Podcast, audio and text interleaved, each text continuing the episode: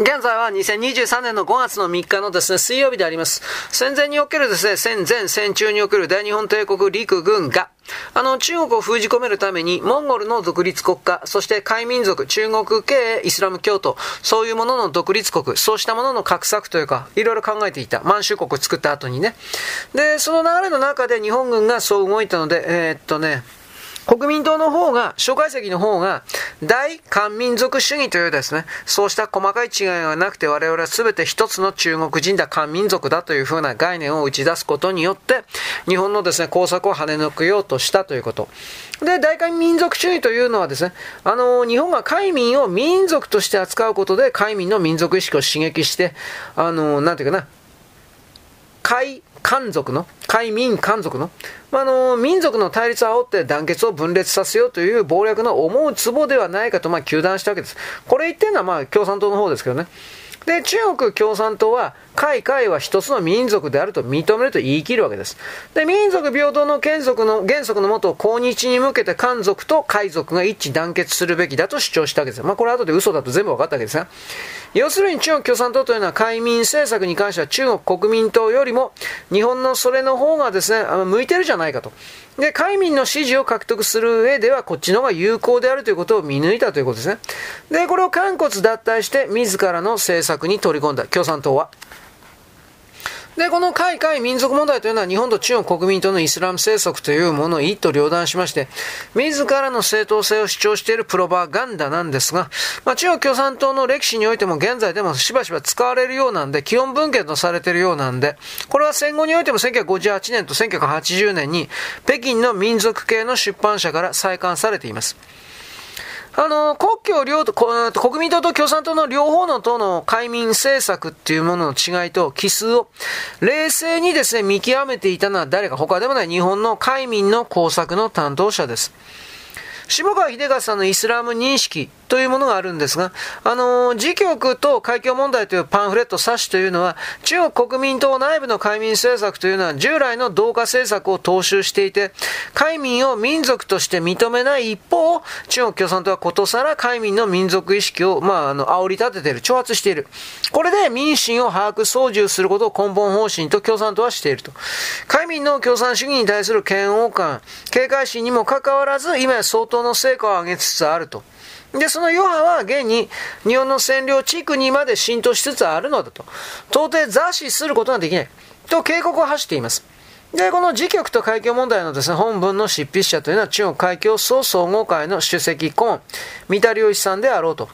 で、その懸念は実は的中しちゃった。国境内戦の最終的な勝利者というものが結局中国共産党になっちゃったからです。海民軍閥のですね、海中に焼き立った中国国民党は敗れました。無論これは中国国民党の敗因の一つでしかないのですが、中国の統治をめぐって争う者にとって、イスラム対策というものが死活的にですね、重要であったという歴史的事実というのは、今日の今の状況下においても見逃せない部分です。それは中国がウイグルと言われているもの、そしてそれらのいろんな海賊と彼らが名付けている人々に対する統治のやり方を見ればわかることです。さらに中国共産党というのは現在日本のイスラーム政策というのが単に河北とか西北なんかの中国戦線での選挙区打開といった戦争遂行上への、あのー、戦術的小さなものではなく、全イスラーム圏を視野に入れた壮大な世界戦略であるということを見抜いていました。今の中国共産党はこの戦前の日本のですね、戦略を全部パクってます。このことを言ってくれる人はいないんですよね。で、海外民族問題の執筆者というのは、日本帝国主義者の目的な世界ムスリムの覚醒を促して、で、全イスラーム権益を一つの反共戦線に組織することであると主張していた。で、これが中国共産党ひいては後ろ盾のソ連にとっていかに危険であるかということを主張して、主張していたわけです。で、ここでソ連がやっぱり噛んでいたということがわかる。中央アジアのイスラム権益を支配するソ連にとってもイスラム政策って本当に重要課題です。日本のイスラム政策も重大な彼らの関心事になっていたということ、これは間違いありません。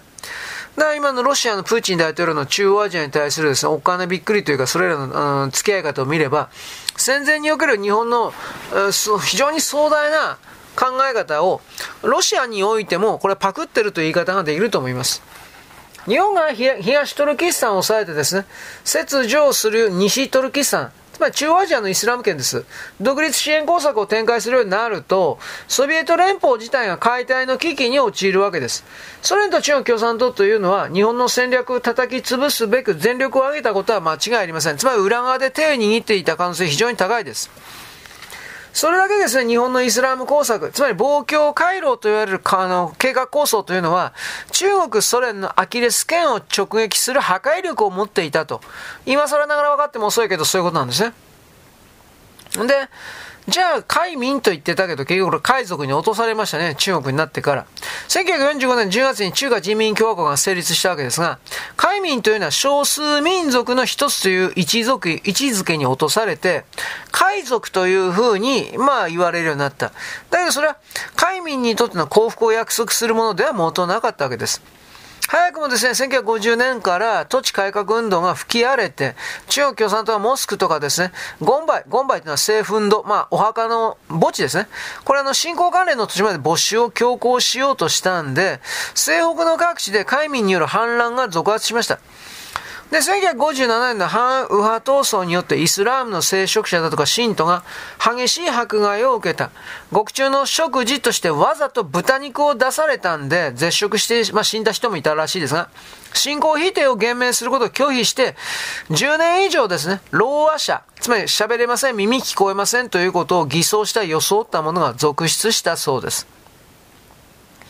で、この時の宗教弾圧のことをですね、超上司さんという人は、海峡から見た中国という本の中で、海峡は海民人民の心である。この簡単な真実を中国共産党に理解させることは難しいばかりが、非常に長い時間を経ねば不可能であろうと悲痛な声を上げています。これはもう、今でも理解しておりません。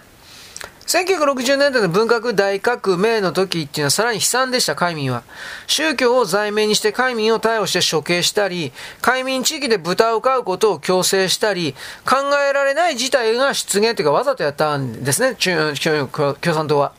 で、超超超上司さん。文革から長い時間が経ったんだが、現在でもその頃の恐怖感って人々の心に残っている。中国で海民たちに豚を飼わせて豚肉を食べさせるというのは、人間性の邪悪さと残酷さの最も顕著な現れと言える。これはウイグルでも今でもやられておりますね。ウイグルの収容所で無理やり豚肉食わせる、豚を飼うってやってますね。1939年にあのアラビア語を駆使してですね、イスラム圏で反日宣伝活動を繰り広げていた中国人、馬券という、これカイロ留学生なんですが、馬券はですね、共産党政権の成立の後も大陸に残留しました。で、コーランのアラビア語の原点からの漢字訳、コーラン教、古い蘭の教ですね。これ世界的に評価されて中国におけるイスラーム学、アラビア学の最高権威となりました。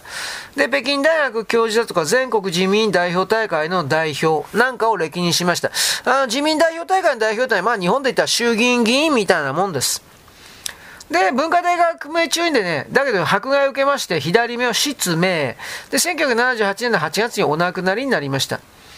馬券はですね、もうちょっと生きりゃですね、あのー、心安らかに死ねたかもしれない。あの、馬券が噴死した年の12月に開かれた中国共産党の三中全会、この第3回中央委員会全体会議です。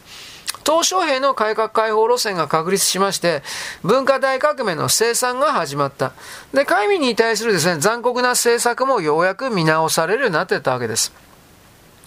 1979年2月に国民の民政部というところがあります。部というのは日本の省に相当しますから民政省ですね。国家民族委員会の連盟におけるですね、海民に仮想を強要してはならないことに関する通知というものが発令されました。当局からこんな通知が出るということは、ある意味それは海民に対してずっと仮想が強要されていたということです。で、コーランは最後の審判の日ですが、地獄に落とされた者は、ジャハンナムの豪華で焼かれるという記述がずっと書いてあるんで、ムスリムという人たちは仮想をですね、死よりも恐れます。うん。で、同年の4月には国民の小業務と国家民族委員会の連盟によります、海民と漢族が結婚した後、海民としての生活を望む配偶者とかその子女に、海民用の服飾品を供給する問題に関連する通知というものが出されました。あの、コーランではですね、異教徒の女性はイスラムに改宗しない限りムスリムと結婚できないという規定があります。結婚してできた子供も当然ムスリムとされるわけです。つまりこの通達は何で何かといえばですね、海民と結婚した肝心の配偶者とかその子供たちに対して、ムスリムが忌み嫌う豚肉が出されていたということがわかるわけです。つまり、1980年代に市場経済が導入される以前の中国においては、食料切符における配給制だったんで、その時に海民の信仰心を踏みにじるような対応がいくつも豚肉の供給ですね、行われていたということであります。はい、よろしく。ごきげんよう。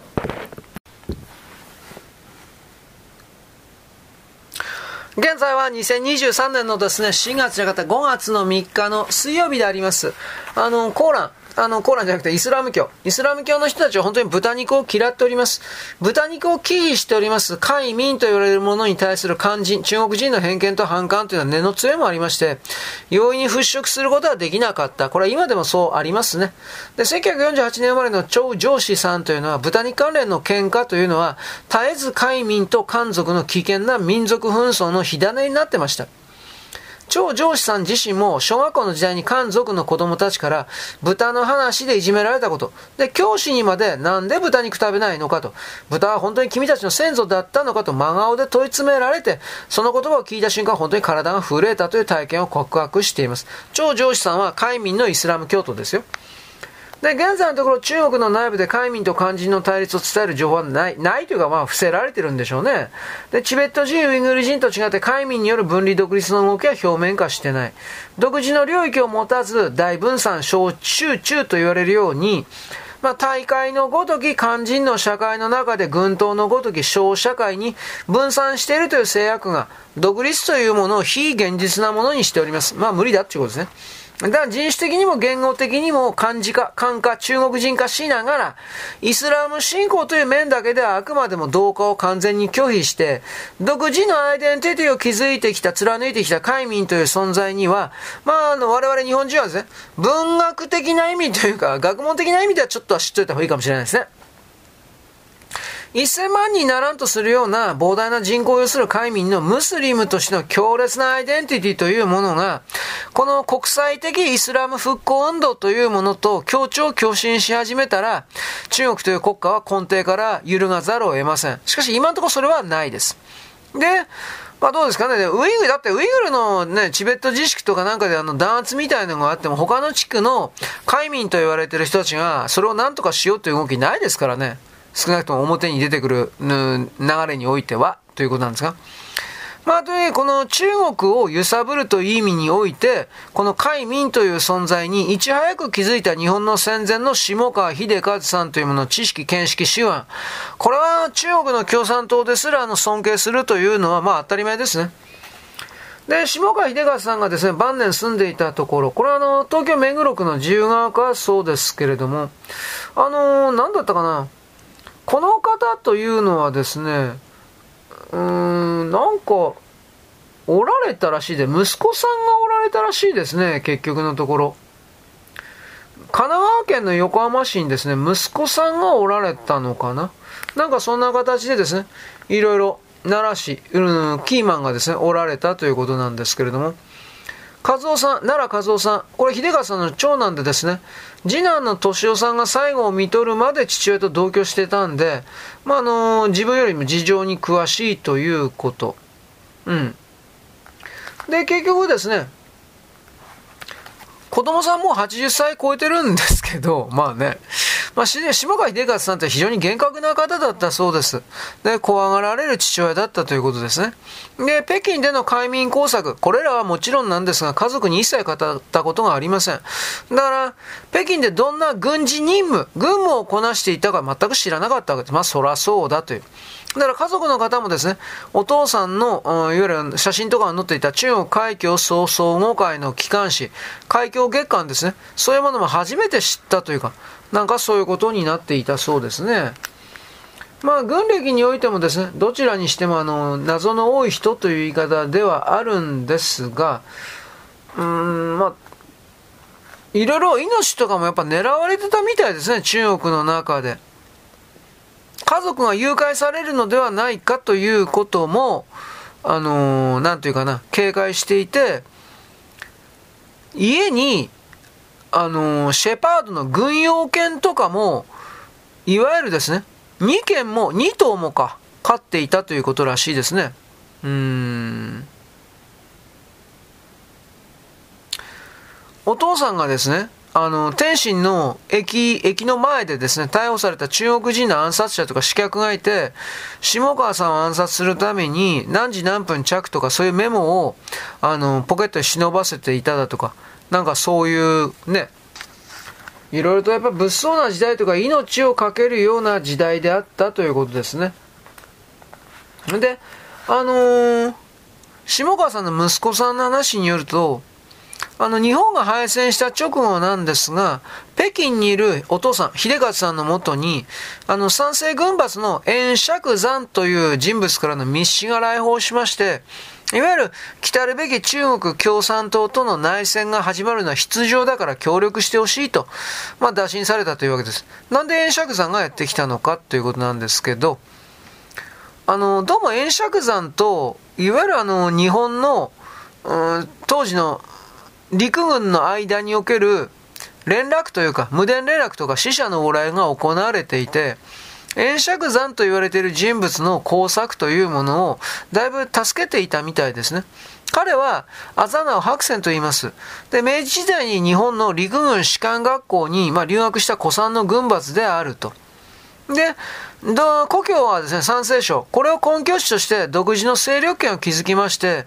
三世門老主義というふうなことを言ったということ。まあでもそれを言うには資源だとかお金ないとできないんですが、三世省においては、この全省丹田と言われる豊富なですね、石炭資源があったんで、これをベースに資金を持ち、独立的なことをですね、うん、まあ画策したというか、できたというか、ということなんでしょうね。で、下川秀勝さんというのは、北京での海民工作をやってる方はら、1941年から1年間参政省ですね、大白工作と言われた円釈山に対するですね、まあ日本軍の側につけというふうな工作にも関与していた。で、1941年の9月に日本軍と円釈山との軍隊のあ軍の間で停戦協定が結ばれて、で、翌年の5月、第1軍司令官の岩松義雄中将とですね、円釈山との首脳会談が行われた。で岩松中将というのは円釈山に対して蒋介石や反旗を翻すように大英断を迫ったわけですね。これは協議は不調に終わったという。で、停戦協定が破棄されちゃったんで、下川さんは工作切り上げて北京に帰還したという流れです。うん、まあどうだろうね。まあ、下川さんの部下の一人にね、とりあえずスノーチ徹という人物がいたそうです。で、これあの、実はプロレタリア運動に参加して二度検挙とかされたりなんかしてるんだけど、転校して陸軍のですね、戦部官に応募して、で、軍属として北市に派遣されている。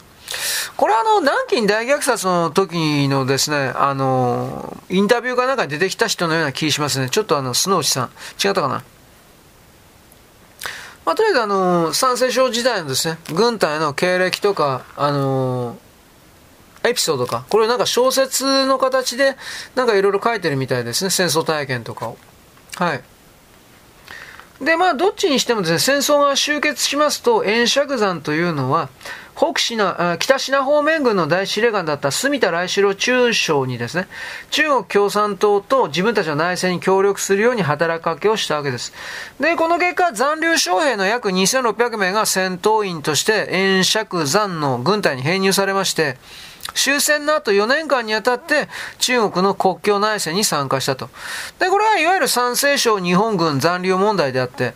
多くの書籍とかに、あ、アリの兵隊ですか。アリの兵隊というドキュメンタリー映画もあるんですが、そういうもののネタになった。円釈山というのは大白工作の連絡将校であった下川秀和さん見込んでわざわざ北京にですね、密使を派遣して協力を要請したわけです。で、下川さんでもこれを断った。で、娘さんだけ危ないから日本に帰国させて、自分は逃げも隠れもせず北京に留まったということ。で、重慶軍が北京に入場すると、下川秀和さん、名簿のトップにあったのが真っ先に逮捕。で、それまで下川機関で働いていた部下の中国人が、国民党将校の軍服着て現れたんですが、下川さんはもうこのこと分かってたんで、この国の人々は昔からこうやって生き抜いてきたんだと笑って捕獲された。下川さんは、あの、北京のですね、西北北対外という通りのですね、付近の石、石、フートンというところのですね、路地にありました第11戦区戦犯審判軍事法廷交流所に収監されています。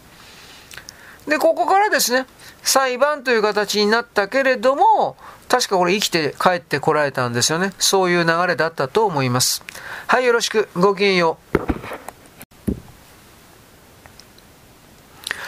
現在は2023年の5月のですね、3日の、えっ、ー、と、水曜日であります。あの、中国はですね、今でも皇帝が生きているという話をしております。いわゆる習近平さんというのは皇帝を名乗らないけれども皇帝なんだと。中国共産党というですね、社会主義というか共産主義のシステムにはなっているんだけれども、統治体制というのは、中央を置いて頂点を置くというふうな、まあ、ピラミッド的な頂点のキャップストーンのさらにてっぺんというか、そこにですね、皇帝がいるわけです。今は主席と名乗っておりますが。で、その主席のさらに天だとかそういう仮の設定を持ってきておりますが、とりあえずこの皇帝というものが全世界の、えー、全世界を所有している。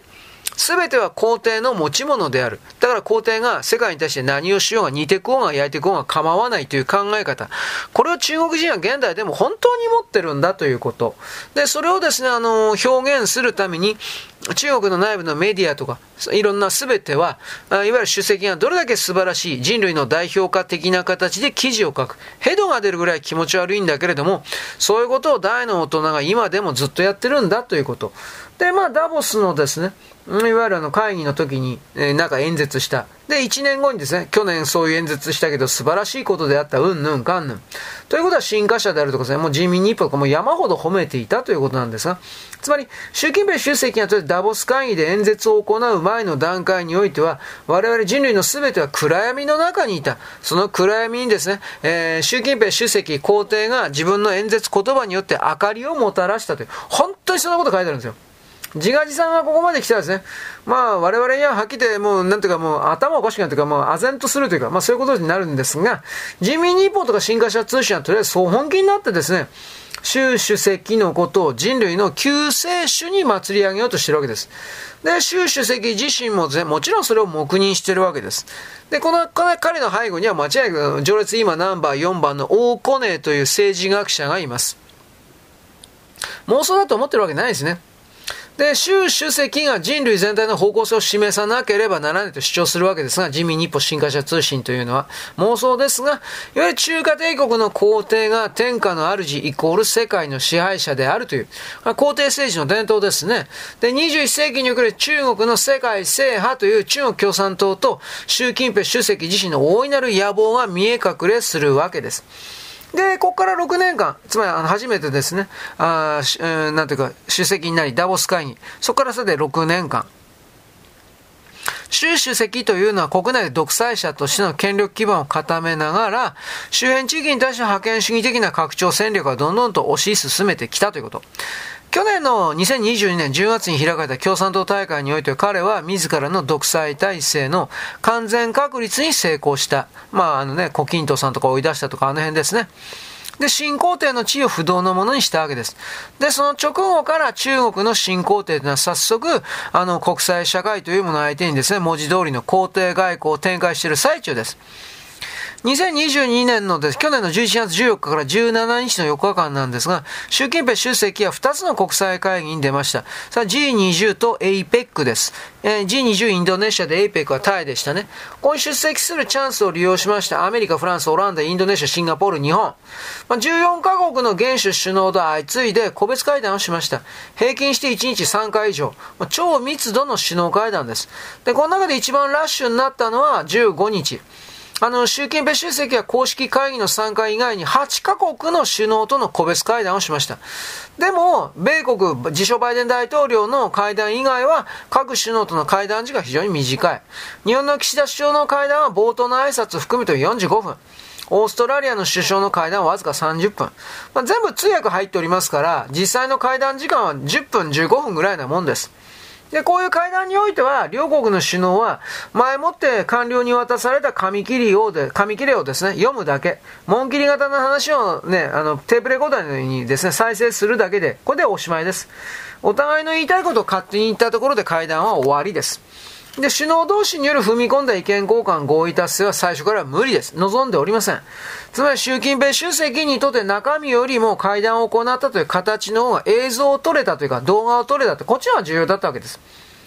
無理して過密なスケジュールの首脳会談を遂行して、結局ですね、習近平主席の側に来る演出に利用された。何のための演出か。習近平主席の行う首脳会談に対する中国共産党御用のメディアの報道は何だったのか。習近平主席が毎日各国の首脳たちと会談を行うとですね、当日の中国のです、中国中央テレビ局のニュース番組っていうのは、必ずですね、長い長い時間をかけて、習近平主席が各国の元首首脳と会談する様子を一つ一つ全部詳細に詳しく報道するわけです。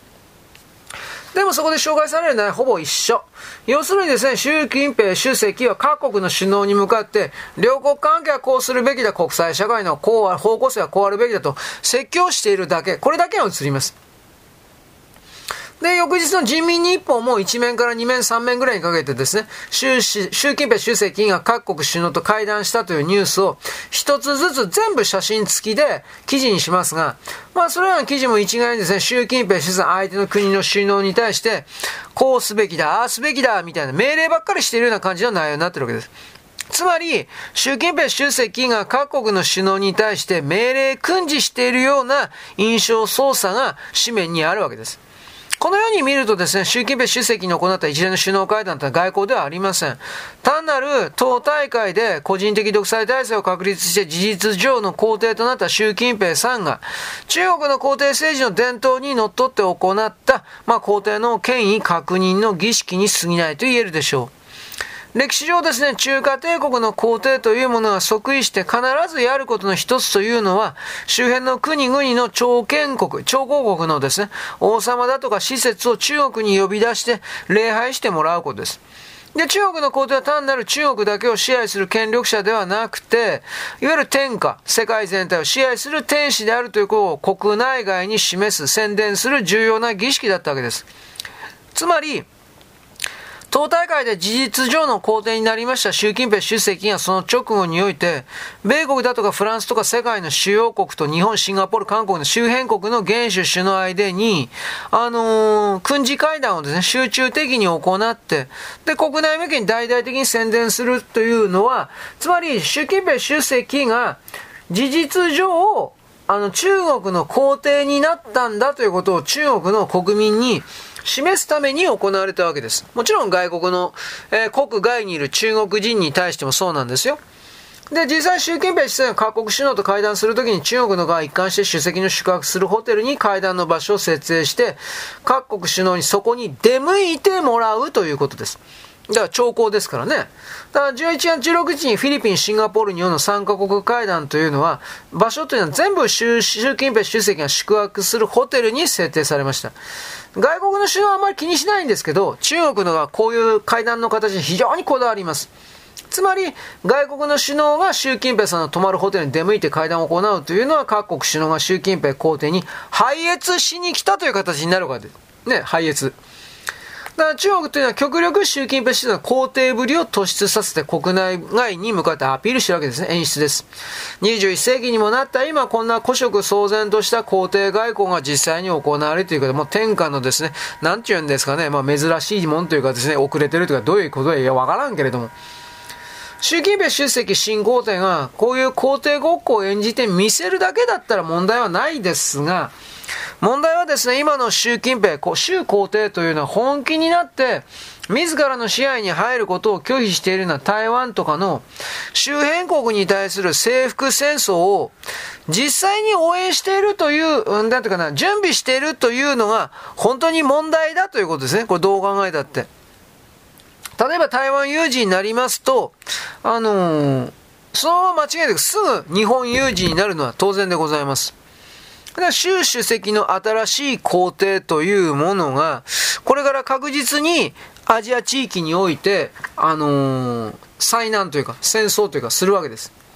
だからそんな考え方で、いわゆる中国の皇帝政治の復活してしまったということと、習近平、新しい皇帝の誕生というものは、我々これ本当によく注意深く動向を見なければ、研究しなければいかんということ。まあ、日本にとっては世紀の不幸な出来事であることは間違いありません。習近平主席皇帝の動向、その周辺の家来たちの動向から目を離せないわけです。だからまあ、なんだろうね。我々は中国を未だにその近代国家、近代なる地域で見るけれど、それははっきり言って間違いなんです。そういう部分は外側の街頭コートみたいな形で彼らジャケットみたいな形で羽織ってるけど、中身は本当に変わってないです。彼らの中にはまず中原の地、中原の地という考え、気概の民という考え、これが本当に残ってる。それはあなたも中国人と話せばよくわかる。うん。